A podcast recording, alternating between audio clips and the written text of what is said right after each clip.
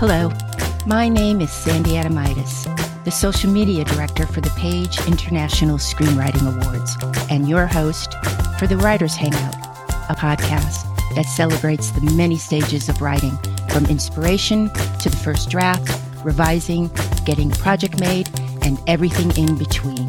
We'll talk to the best and the brightest in the entertainment industry and create a space where you can hang out, learn from the pros, and have fun.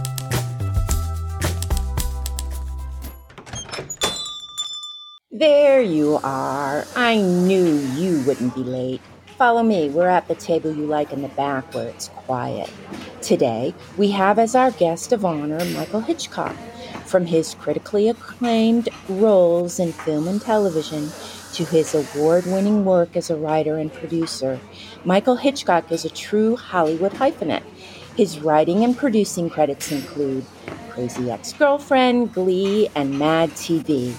Some of his film credits are House Arrest and Where the Day Takes You.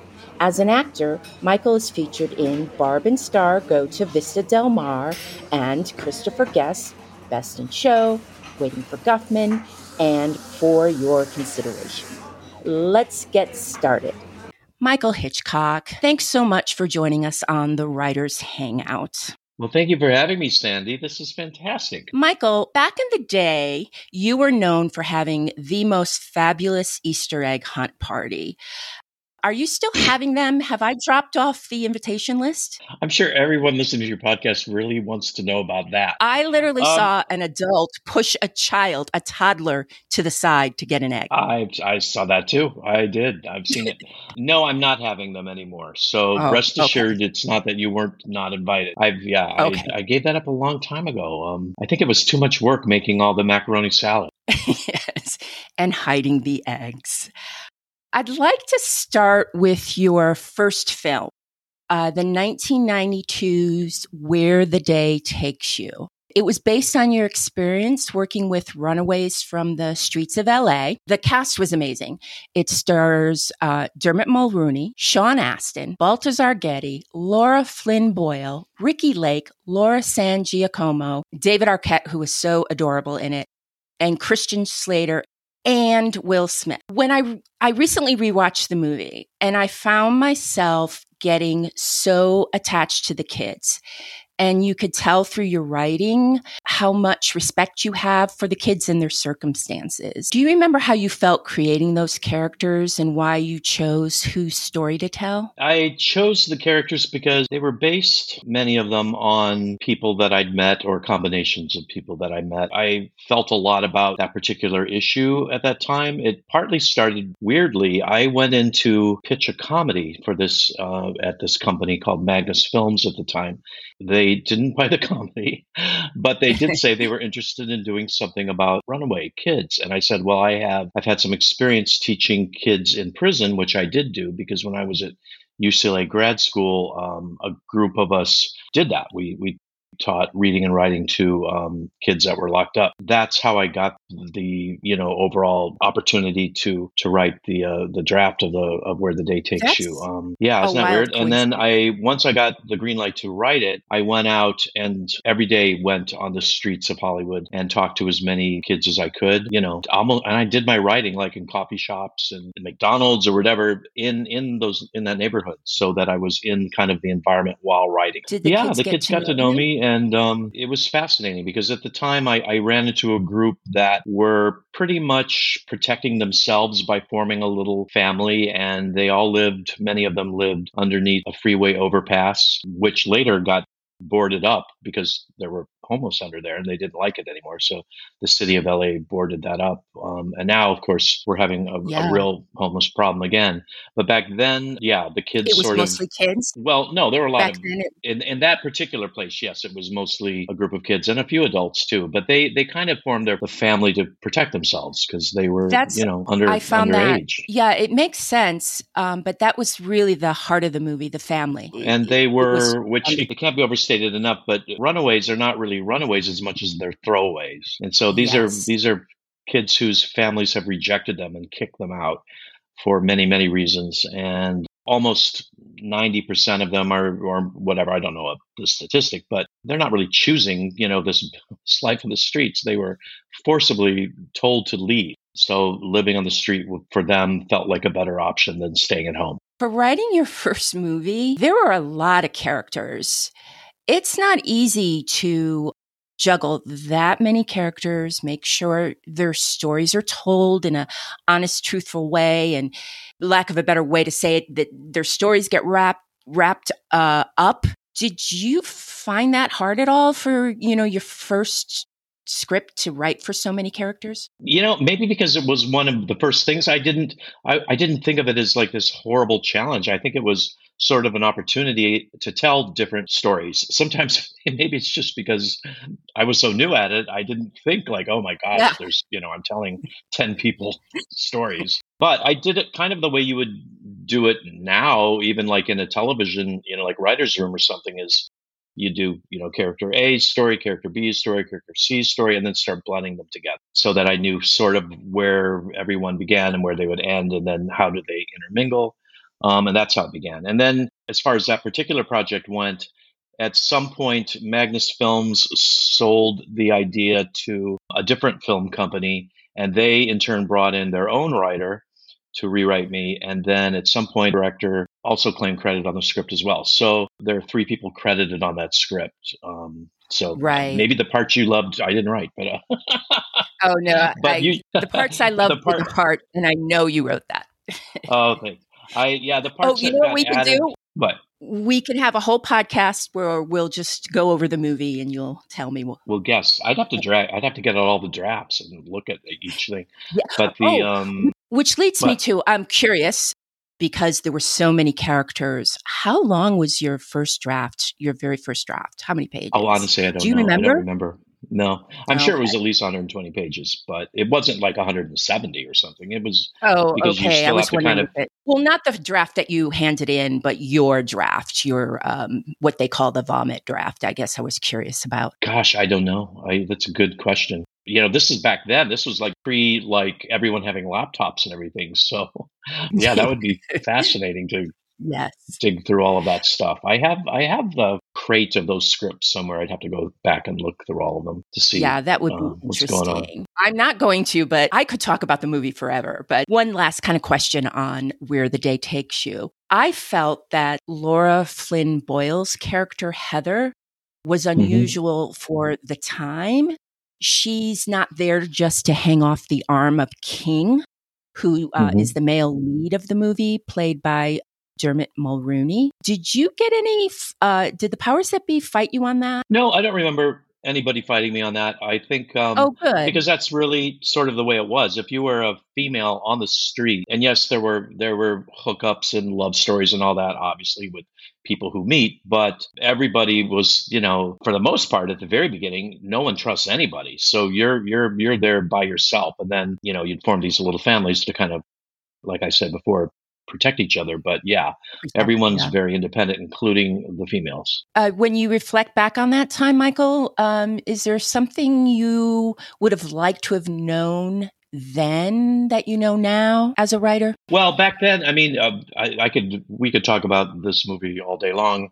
Uh, it was like the best of times and the worst of times. The the actual meeting the kids and working with the original uh, production company was fantastic when it got taken over, it got, you know, there were a lot of people I didn't know very well that got involved. Sort of the business of writing started happening and um, it was a wake up call for me and i wish way back then that was that was before i was in the writers guild and i wish i had been in the writers guild because i think that would have helped solve some of the the problems with credit and everything else for oh, example like and, and I don't, yeah and i don't want to talk a lot about all of that but like the the second writer i a i've never met him in my life i've never met him and i learned hmm. about him write, re- rewriting me by um, reading it in variety while i had been talking to the director all over the place and he just never bothered to tell me.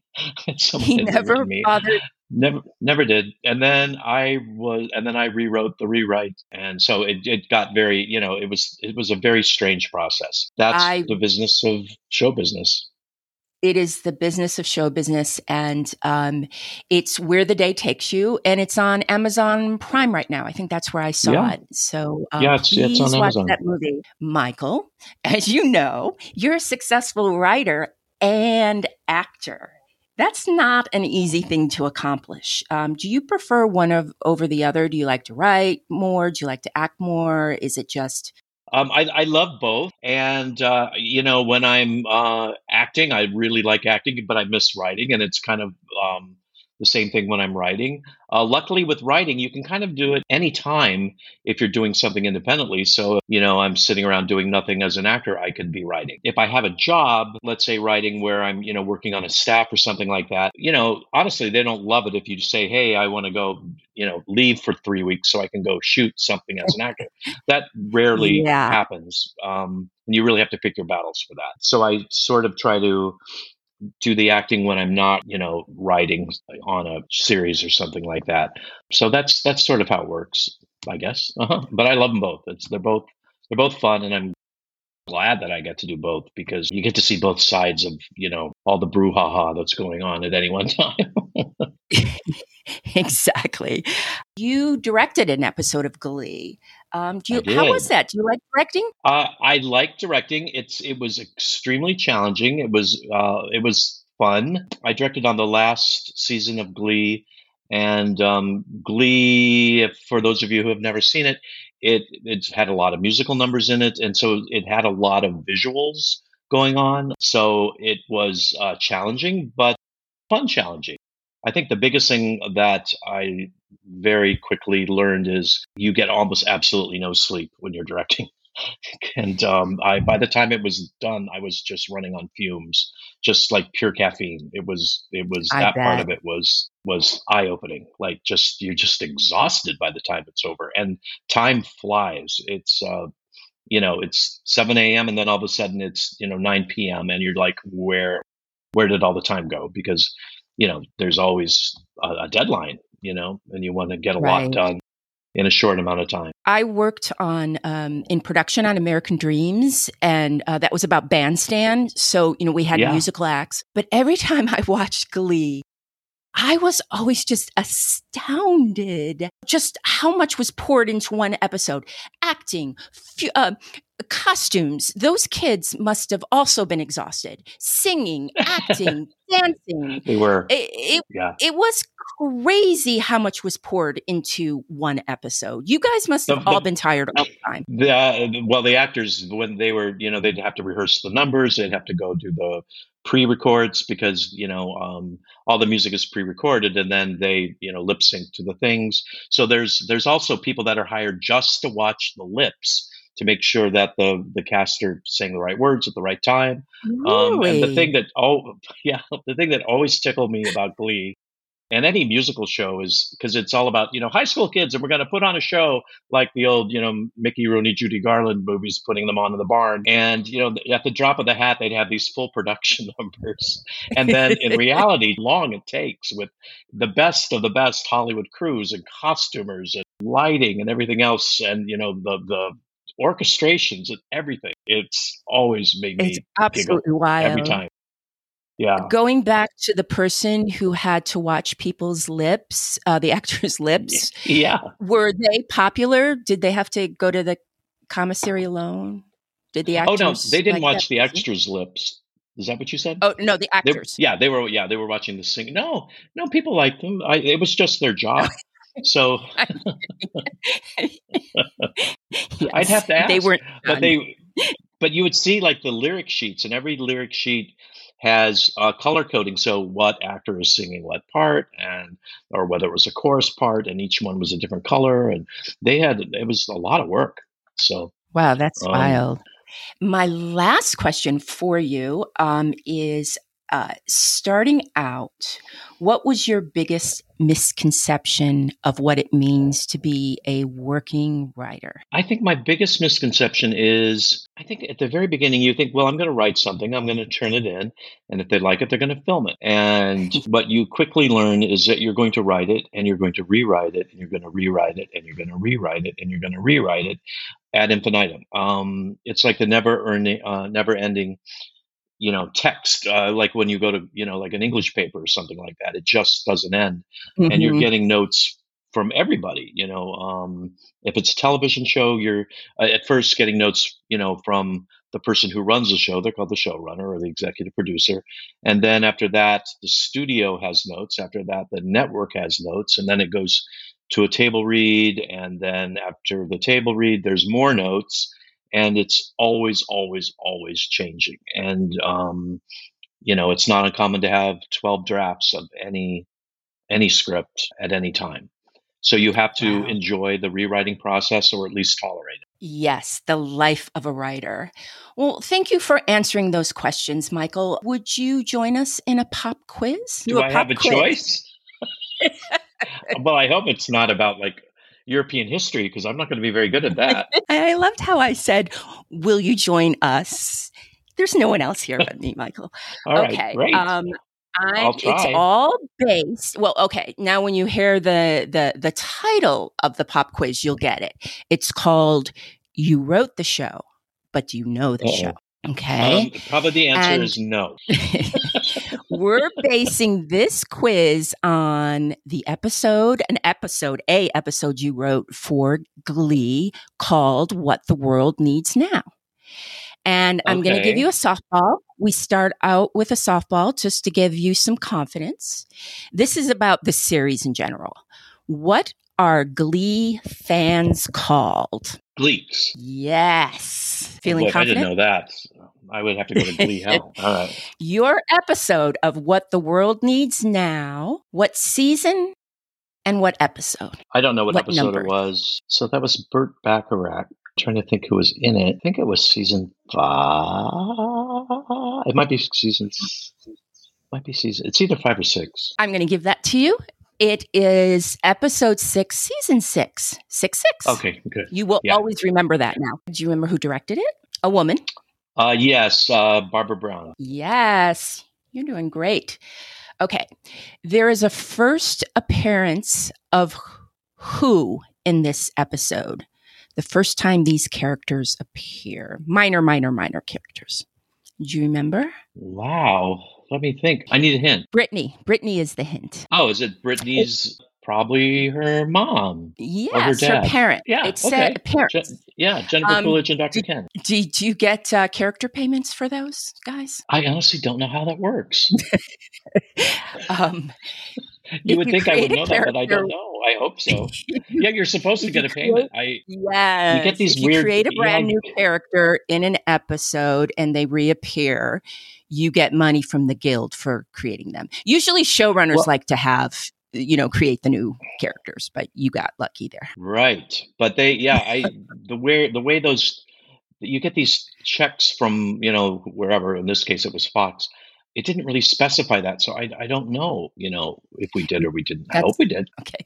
I'll come over and uh, help you with your accounting michael. Okay. Okay Mercedes, um, uh, played by the wonderful, as you know, Amber Riley, encourages uh-huh. Rachel, Lea Michele's character, to do what in your episode? At that point, Rachel was trying to figure out whether she should probably to go back to New York. Uh, follow her Broadway dreams. Going to give that to you. New York Broadway, same thing. Yes, because Rachel was back in Lima, Ohio at that point. Absolutely, and you um, I would say you have done the best of any uh, writer who has taken any of these pop quizzes. And I have a bonus question that I don't think I needed, but I'm going to ask you anyways. I, um, you gave me two souvenir placemats a long time ago.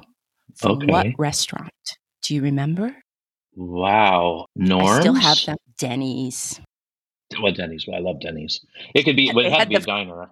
yes, and it has the Flintstones on them, and I still have. Well, them. we had we had we had cla- we had improv classes back in the day near a Norms, so I thought it very well could have been a Norms. Yeah, but, you're right. It was near Norms, uh, yeah. La Cienega. Yes, but um, I love Denny's, and I eat at Denny's like every week. So um, I'm just. I love. I go there. I like Denny's. Yeah, I go there for breakfast. Um, Actually, I haven't been to a Denny's in a long time, but I took my elderly neighbor to breakfast and she wanted to go to Denny's. So, um, Michael, can you tell um, the audience where they can find you on socials? Do, would you like to share your socials? Sure. Uh, I, you can find me on Instagram at at Hitch Michael, H I T C H M I C H A E L. That's probably the best place to find me. I'm, I have a website, michaelhitchcock.com. Um, but Are you on Twitter? Yeah, I am on Twitter. I, am not on it that much anymore, just because it Oh, seems okay. like everybody just shouts on Twitter all day long. Um, Yeah. but I am there, and it's at the same handle. It's at Hitch Michael. Cool. So yeah, that's where you can find me. Michael, Michael, you are absolutely one of my favorite people in the whole world, and I'm so glad we got to do this. Thank you so much for taking the I time. wish I could remember your name.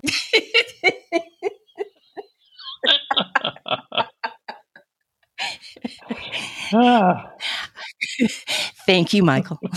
you're welcome. You're welcome, Sandy. That's a wrap for the Writers Hangout.